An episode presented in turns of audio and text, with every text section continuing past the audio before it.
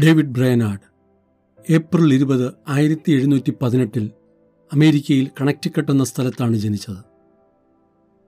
American ഇന്ത്യൻസിന്റെ ഇടയിൽ മിഷണറിയായി പ്രവർത്തിച്ചിരുന്ന David ബ്രയനാഡിന്റെ പ്രാർത്ഥനാ ജീവിതവും സമർപ്പണവും പിൽക്കാലത്ത് മിഷണറിമാരായി തീർന്ന William Carey Jim Elliot Henry Martyn Adoniram Judson എന്നീ ദൈവവൃത്യന്മാരുടെ ജീവിതത്തെ സ്വാധീനിപ്പാനിടയായി തീർന്നു.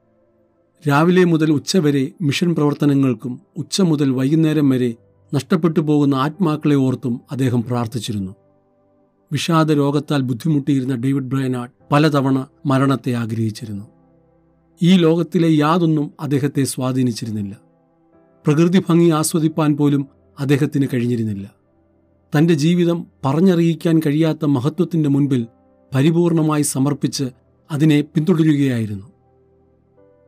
ഒക്ടോബർ ഒമ്പത് ആയിരത്തി എഴുന്നൂറ്റി നാൽപ്പത്തിയേഴ് ഇരുപത്തൊൻപത് വയസ്സ് മാത്രം പ്രായമുള്ളപ്പോഴാണ് ഡേവിഡ് ബ്രയനാഡ് ക്ഷയരോഗബാധിതനായി മരണപ്പെടുന്നത്.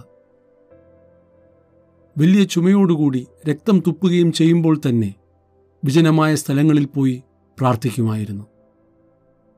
തന്റെ ജീവചരിത്രം അനേക ദൈവഭൃത്യന്മാർക്ക് ദൈവവേലയിൽ നേരിടുന്ന പ്രതിസന്ധികളെ തരണം ചെയ്യുവാൻ സഹായമായി തീർന്നിട്ടുണ്ട്.